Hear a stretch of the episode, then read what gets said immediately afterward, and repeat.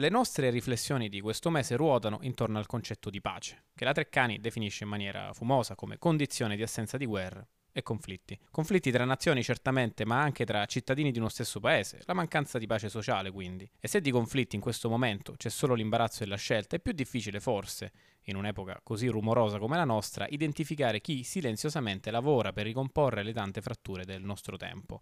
Ecco perché in questa puntata di Imperfetti ho preferito concentrarmi su di un luogo tanto centrale quanto dimenticato dalla nostra società, il carcere, un posto in cui concentriamo i mali del nostro mondo, i capri espiatori che ci assolvono, i detenuti che compiendo un crimine, quale che sia, hanno determinato una frattura nelle relazioni sociali e devono riparare a quanto fatto, il più possibile lontano da noi, i giusti. Ma adesso che viene la sera, il buio mi toglie il dolore dagli occhi, scivola il sole al di là delle dune a violentare altre notti, io nel vedere quest'uomo che muore, madre, io provo dolore, nella pietà che non c'è da rancore, madre, ho imparato l'amore. Quest'ultima strofa del testamento di Tito di Fabrizio De Andrea introduce il tema della puntata di questo episodio, la giustizia riparativa. Con un interrogativo al centro, è possibile una risposta al reato che non sia semplice legalizzazione della vendetta? I tuoi gelatini preferiti presenta Imperfetti, storie di chi ci prova, di e con Andrea Pistorio.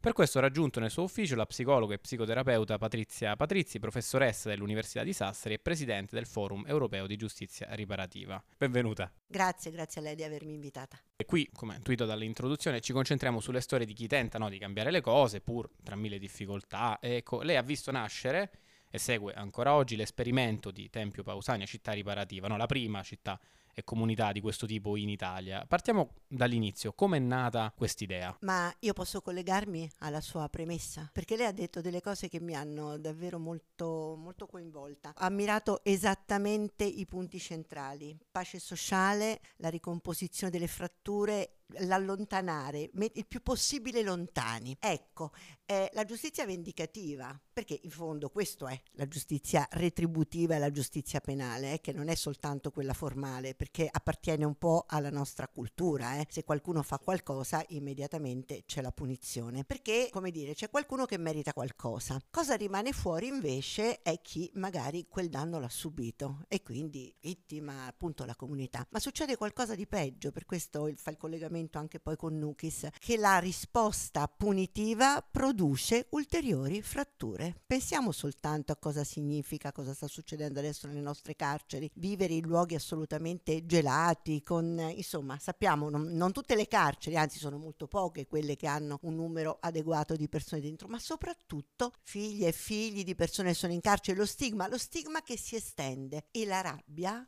che cresce in tutti quanti perché la stessa persona che ha subito eventualmente il reato non ha una risposta. Cioè un reato o un altro torto, un, al- un altro illecito o un torto sono fondamentalmente hanno, hanno creato qualcosa, hanno creato un danno. Quindi piuttosto che concentrarsi sulla punizione con incremento di sofferenze e altre fratture, si tratta di disfare l'ingiustizia. Nel caso di Tempio Pausania, eh, il tutto è nato intorno al 2012, nel caso di Tempio Pausania effettivamente si trattava di un conflitto. La giustizia riparativa non interviene sempre solo sui conflitti, i reati non sempre hanno dietro un conflitto, di sicuro hanno dietro un'ingiustizia perché qualcosa di male è stato fatto a qualcun altro. Però lì era nato veramente un conflitto sociale perché era stato creato un nuovo carcere, un nuovo istituto penitenziario. L'anno seguente, nel 2011, e l'anno seguente, nel 2012, è diventato di alta sicurezza, quindi destinato destinato ad ospitare persone con reati di criminalità organizzata provenienti fon- fondamentalmente dal continente, quindi non dell'isola, non della Sardegna, ma dal, dalla Calabria, dalla Sicilia, dalla Campania. Questo fu motivo di allarme per la cittadinanza, lo possiamo comprendere perché c'è stato il timore di infiltrazioni mafiose, le persone verranno a trovare i loro congiunti e quindi possiamo noi, un luogo tendenzialmente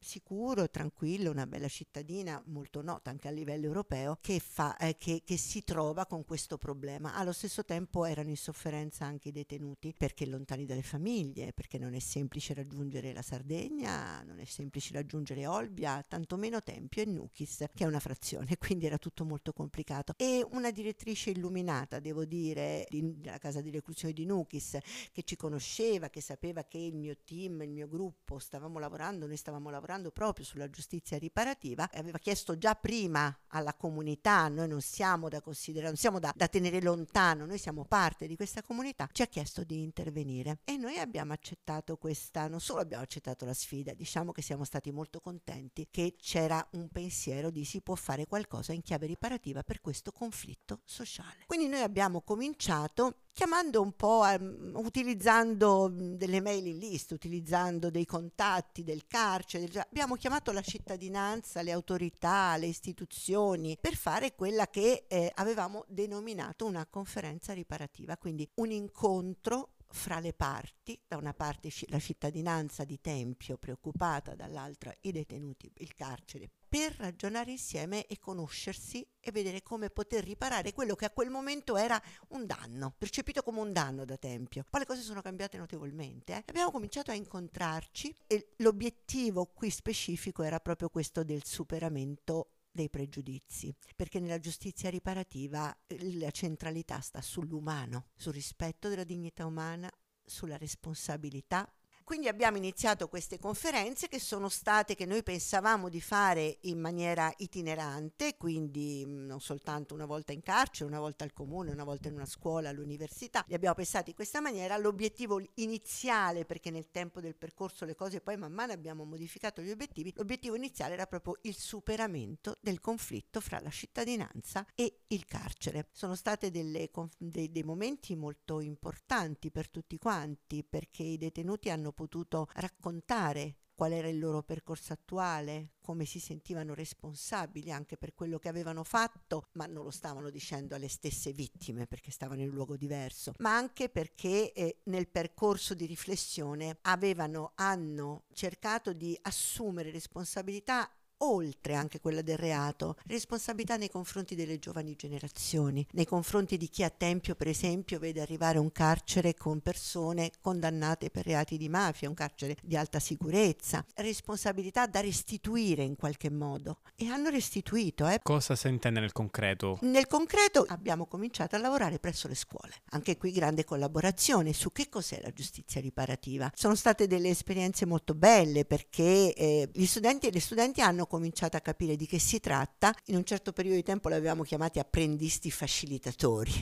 che bello il termine apprendisti facilitatori, come facilitare l'incontro. E hanno anche imparato a come affrontare alcune situazioni. In una delle scuole c'era stata una situazione di incomprensione, diciamo, fra la dirigente e gli studenti e il gruppo ha agito riparativamente. Ecco, quali sono questi principi base della giustizia riparativa? Oh, magari spieghiamolo perché noi non vorrei darlo per scontato, chi ci ascolta magari ragione, non lo sa. sono molto importanti, sono i valori, i valori che credo abbiamo tutti, vorremmo tutti sviluppare, che sono i valori dell'umano. Intanto il rispetto per la dignità umana. Significa per esempio rispettare la persona, stigmatizzare il reato, non la persona, che è una cosa diversa. Non è rispetto della dignità umana quando succedono delle cose gravi e magari la gente comincia a ragionare su quali sono le colpe della vittima, eh, ma pure quella ragazza che andava in giro a quell'ora di sera. Quello non è rispetto per la dignità umana. Quindi il primo valore della giustizia riparativa è rispetto per la dignità umana, responsabilità e solidarietà, cioè chiedere responsabilità ma solidarizzare con le persone, sostenerle. Giustizia e accountability, e questo io lo devo dire in inglese perché il termine accountability parla di quella responsabilità che è fondamentale, va ben oltre la responsabilità attribuita per un reato, è la responsabilità che io sento nei confronti dell'altro per le conseguenze che la mia azione ha prodotto. È questa la responsabilità che può fare il cambiamento. E l'altro principio è la verità attraverso il dialogo. Vuol dire che la giustizia riparte preparativa eh, che è consensuale, che è confidenziale, che è una partecipazione libera, questi sono dei principi fondamentali, la giustizia riparativa non può essere imposta, non può essere prescritta, è un bisogno, perché la giustizia riparativa cerca di rispondere ai bisogni di tutte le parti. E infatti parte da una richiesta, se non sbaglio, no? delle parti, insomma, di una delle parti, come funziona concretamente? La giustizia riparativa deve necessariamente partire da una parte. Le parti intanto sono sia appunto chi ha, chi ha agito, chi ha subito, ma anche la comunità. Parte dall'esigenza, da, da un bisogno di una parte che può essere sentito anche molto avanti nel tempo o prima o non so perché e dipende da, da, come vive quella persona. Per questo le verità no? le verità che sono le verità di quello che io sento rispetto a quello che mi è capitato a quello che ho fatto che è il mio vissuto e sono quelli che consentono di trovare una soluzione. Ovviamente si può agire a giustizia riparativa soltanto se anche l'altra parte è d'accordo ma perché questo avvenga e io la ringrazio molto per questa trasmissione è necessario che le persone sappiano che cos'è perché ci sono troppi pregiudizi. La giustizia riparativa è perdono. No non è perdono. La giustizia riparativa non chiede che le persone perdonano, o la giustizia riparativa è buonismo perché magari porterà dei benefici.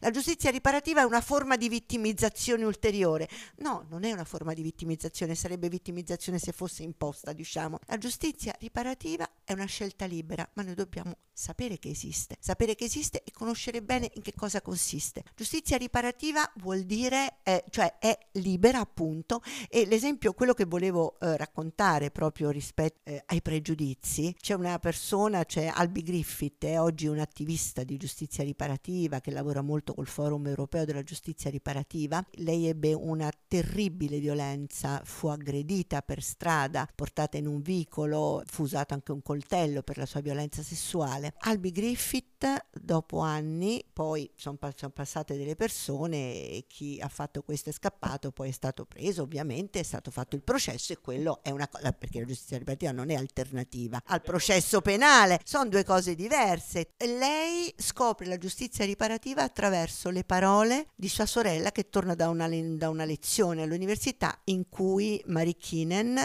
professoressa di giustizia riparativa e facilitatrice, aveva parlato di giustizia riparativa. Quindi la sorella torna, le racconta questo e lei dice ora ci sono le parole a quello che io sento e al mio bisogno. Io da tanto voglio incontrare chi mi ha fatto questo perché voglio chiedergli delle cose e ho bisogno di dirgli delle cose, ho bisogno di raccontargli sofferenza, ho bisogno di fargli una domanda. Mi avresti ucciso? Ecco, questo ho portato un esempio forte per dire quali sono i bisogni della vittima ma anche dell'autore che talora vorrebbe dire. Ecco, giustamente lei diceva che ci sono delle resistenze più forti rispetto a alcuni reati, come appunto quelli sessuali, le violenze sessuali, voglio dire, gli omicidi, uh, reati particolarmente violenti. Il dubbio che mi viene in mente, no, che probabilmente si chiederebbero molti uomini o donne della strada che non conoscono questa materia è ma sono tutti recuperabili. Ecco, qui passiamo a un altro livello, no? ci spostiamo un po' dalla giustizia riparativa, ma io credo, se vogliamo collegare la giustizia riparativa, e lo farò questo, che la domanda potrebbe essere posta per tutti quanti. Sono tutti educabili i ragazzi e le ragazze che vanno a scuola? Intanto noi non sappiamo quali sono gli sviluppi delle persone, sono tutte davvero guaribili le persone che vanno in terapia? Beh, questo non lo sappiamo, ma sappiamo che dobbiamo mettere in atto tutte le condizioni che possano portare a stare meglio. È chiaro che se noi agiamo degli interventi che sottolinea, soprattutto lavorano per esempio su quell'accountability di cui parlavo prima, sul rendere conto, e questo sollecita molto di più la responsabilità nei confronti di una persona in carne e ossa che ha sofferto. La punizione come punizione, specie quando supera il senso della pena e, non, ricon- e non, ri- non, ricon- non, rispetta nemmeno la Costituzione che dice che le pene non devono essere contrarie al senso di umanità, ecco, allora certamente non è uno strumento di buon recupero. Semmai può essere più utile e più di supporto magari la famiglia che è vicina o il volontario e la volontaria che riconosce l'umano poniamo le condizioni, gli interventi adeguati che educatori, psicologi, ma sappiamo quanti sono educatori, psicologi nelle carceri rispetto all'esigenza del controllo?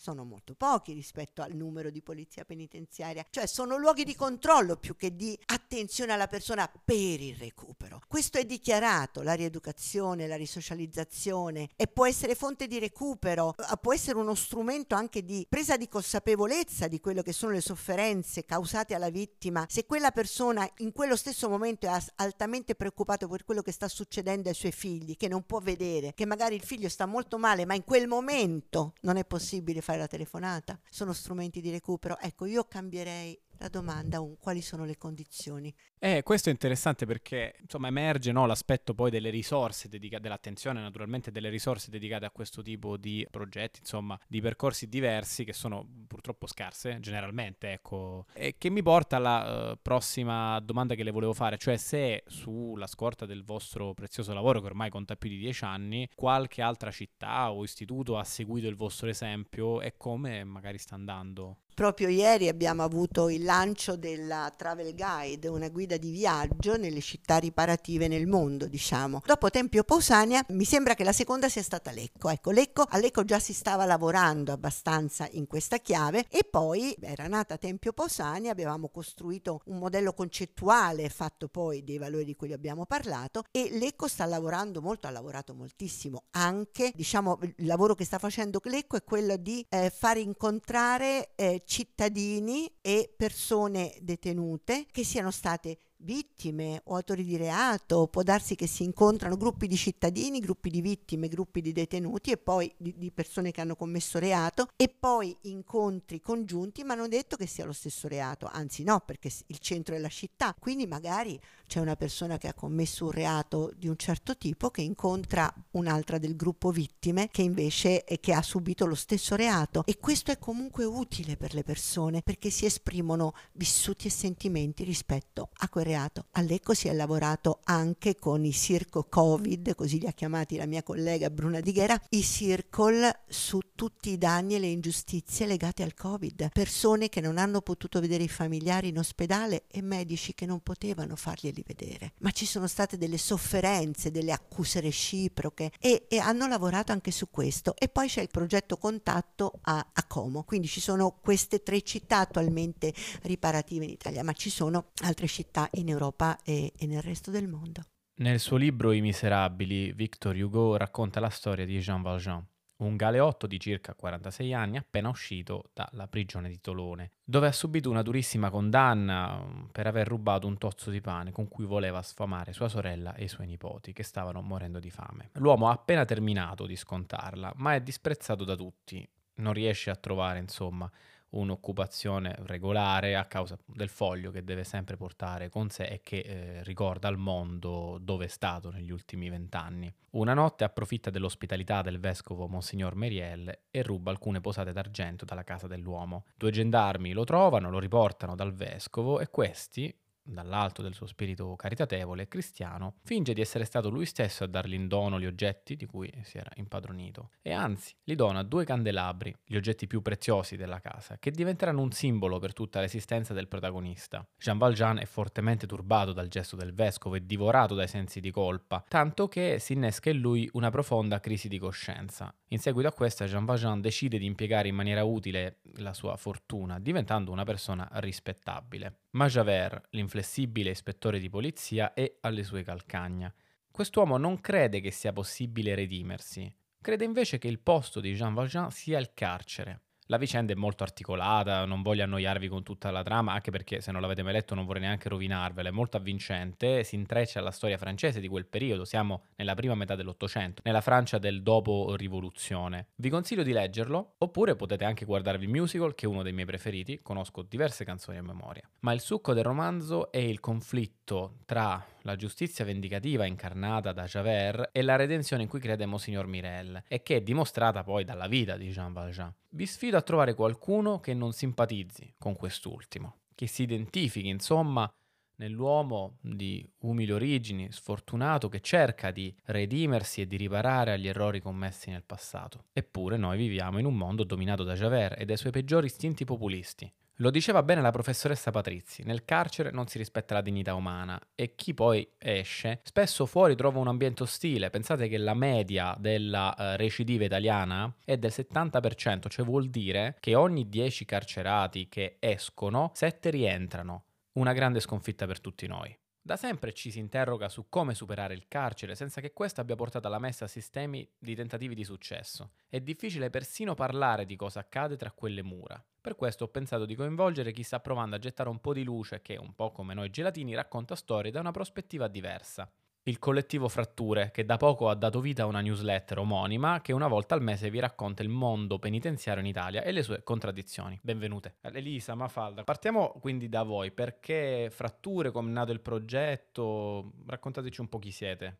Allora, noi abbiamo partecipato eh, tutto insieme alla Summer School di Antigone a settembre 2023 e successivamente c'è rimasto il desiderio di eh, continuare ad approfondire il tema del carcere, delle sue contraddizioni e, e quindi abbiamo deciso di, di, di, di, ritrovarci e di provare a costruire questo eh, progetto editoriale e di chiamarlo Fratture appunto, un po' per riprendere l'immaginario di qualcosa che spezza e che rompe quella che è anche la narrazione dominante nei confronti del carcere, di inserirci nel dibattito e di anche accenderlo in qualche modo affinché potessero emergere contraddizioni e possibilità di cambiamento. Ecco, voi avete appunto una formazione abbastanza variegata, uh, immagino che poi si rifletterà, penso, insomma, nelle tematiche che eh, tratterete. Parliamo del primo numero che è appena uscito, di cosa parla e come avete affrontato l'argomento. Il primo numero parla di diritto a affettività e sessualità in carcere. È un argomento sicuramente complesso, delicato. La nostra idea era quella di tenere insieme un po' tutto, tenere insieme chi è dentro e soffre di una privazione di un diritto che appunto, eh, perché ora in carcere non è possibile a livello effettivo avere relazioni continuative soddisfacenti, men che meno di tipo sessuale, è una cosa che proprio non è neanche contemplata, direi, o comunque adesso si sta iniziando a inserire nel dibattito, però sicuramente siamo ancora, diciamo, lontane da una, un diritto effettivo. Quindi questo da una parte, dall'altra anche capire un po' le ricadute di questa privazione su chi ha contatti, su chi attraversa lo spazio del carcere pur non vivendoci, come affetti, amicizie, parenti, compagni compagne, partner di ogni tipo quindi cercare di tenere un po' insieme il dentro e il fuori nel trattare una tematica sicuramente complessa,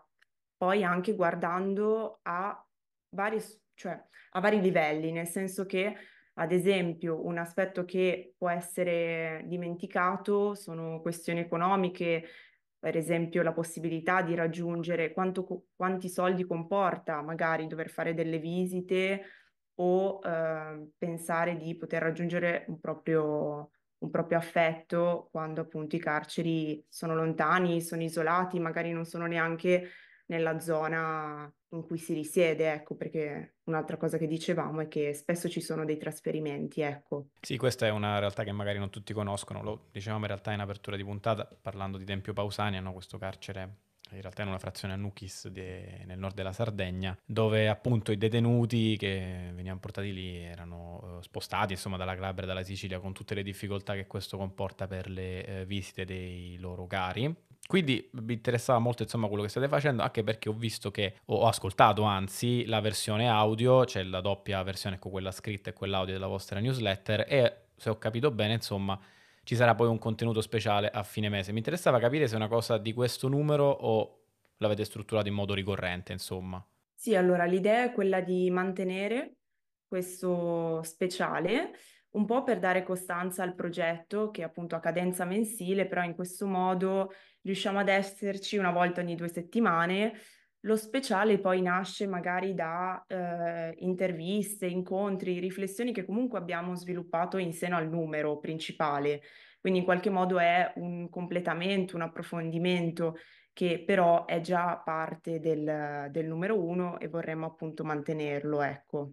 Immagino non sia proprio semplicissimo come progetto, no? perché comunque appunto la, la, l'infosfera italiana è piena di progetti interessanti, poi il discorso sul carcere è molto complesso, stiamo provando un po' a parlarne tra di noi. E voi avete un piano per sostenervi economicamente? E allora, al momento il lavoro che facciamo non, non, è retribuito, diciamo che ci autofinanziamo fondamentalmente. Certo richiede molto tempo, e magari in futuro penseremo a qualche, ehm, eh, come dire, soluzione affinché chi lo desidera possa ehm, supportarci in, economicamente con uh, piccole offerte magari, però di fatto la nostra priorità è quella di rimanere un progetto accessibile, quindi che i nostri contenuti siano eh, fruibili da più persone possibili al momento diciamo che non abbiamo nel, nella nostra prospettiva quella di renderlo un contenuto a pagamento, ecco. Sarebbe bello trovare appunto altri, altri modi per, per finanziarci. Quello che mi interessava appunto chiedervi, aprendo un pochettino il discorso, visto che parlavate del campo estivo che avete fatto uh, con Antigone,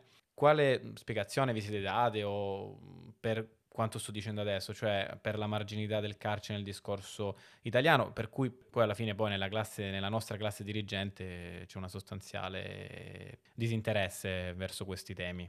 Sì, allora direi che per come ci abbiamo riflettuto noi, quello che abbiamo pensato è che in realtà ci sia una narrazione del carcere anche da parte della classe dirigente, diciamo nella sfera politica, e che però sia una narrazione strumentale, cioè non sia una narrazione che guarda in faccia al carcere e uh, ad altri istituti che alimentano marginalità per quello che sono, ma piuttosto quindi una concezione della pena, eh, del crimine, del carcere, come modo per appunto tenere marginali alcune identità, alcune, alcuni contesti, alcune situazioni che a livello politico sarebbero molto difficili da affrontare perché altamente problematiche.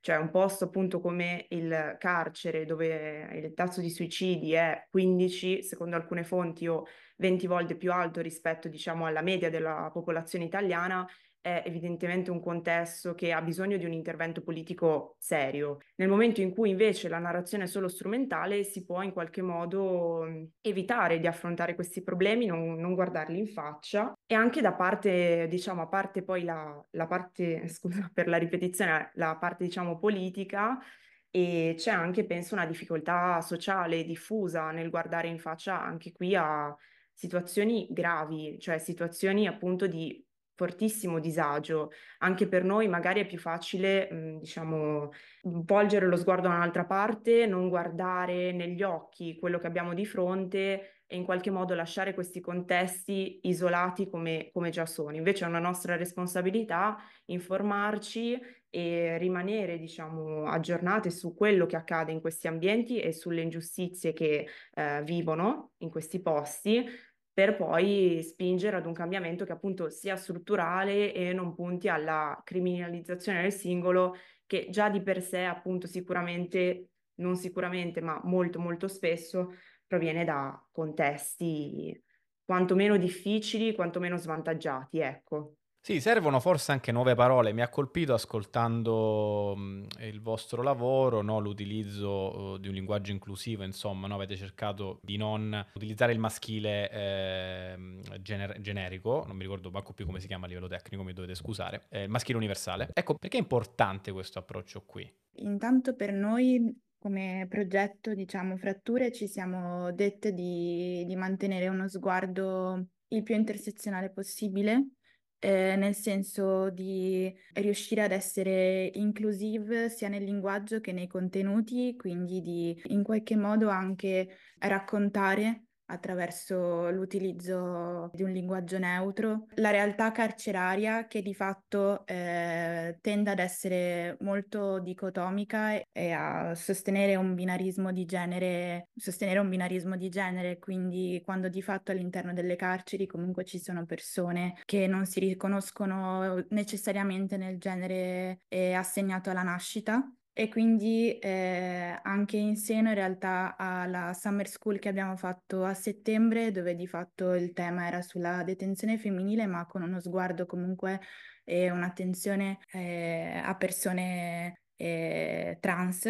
Sì. E, ehm, e, quindi abbiamo deciso di continuare su, su, questa, su questa riflessione adottando anche un linguaggio neutro.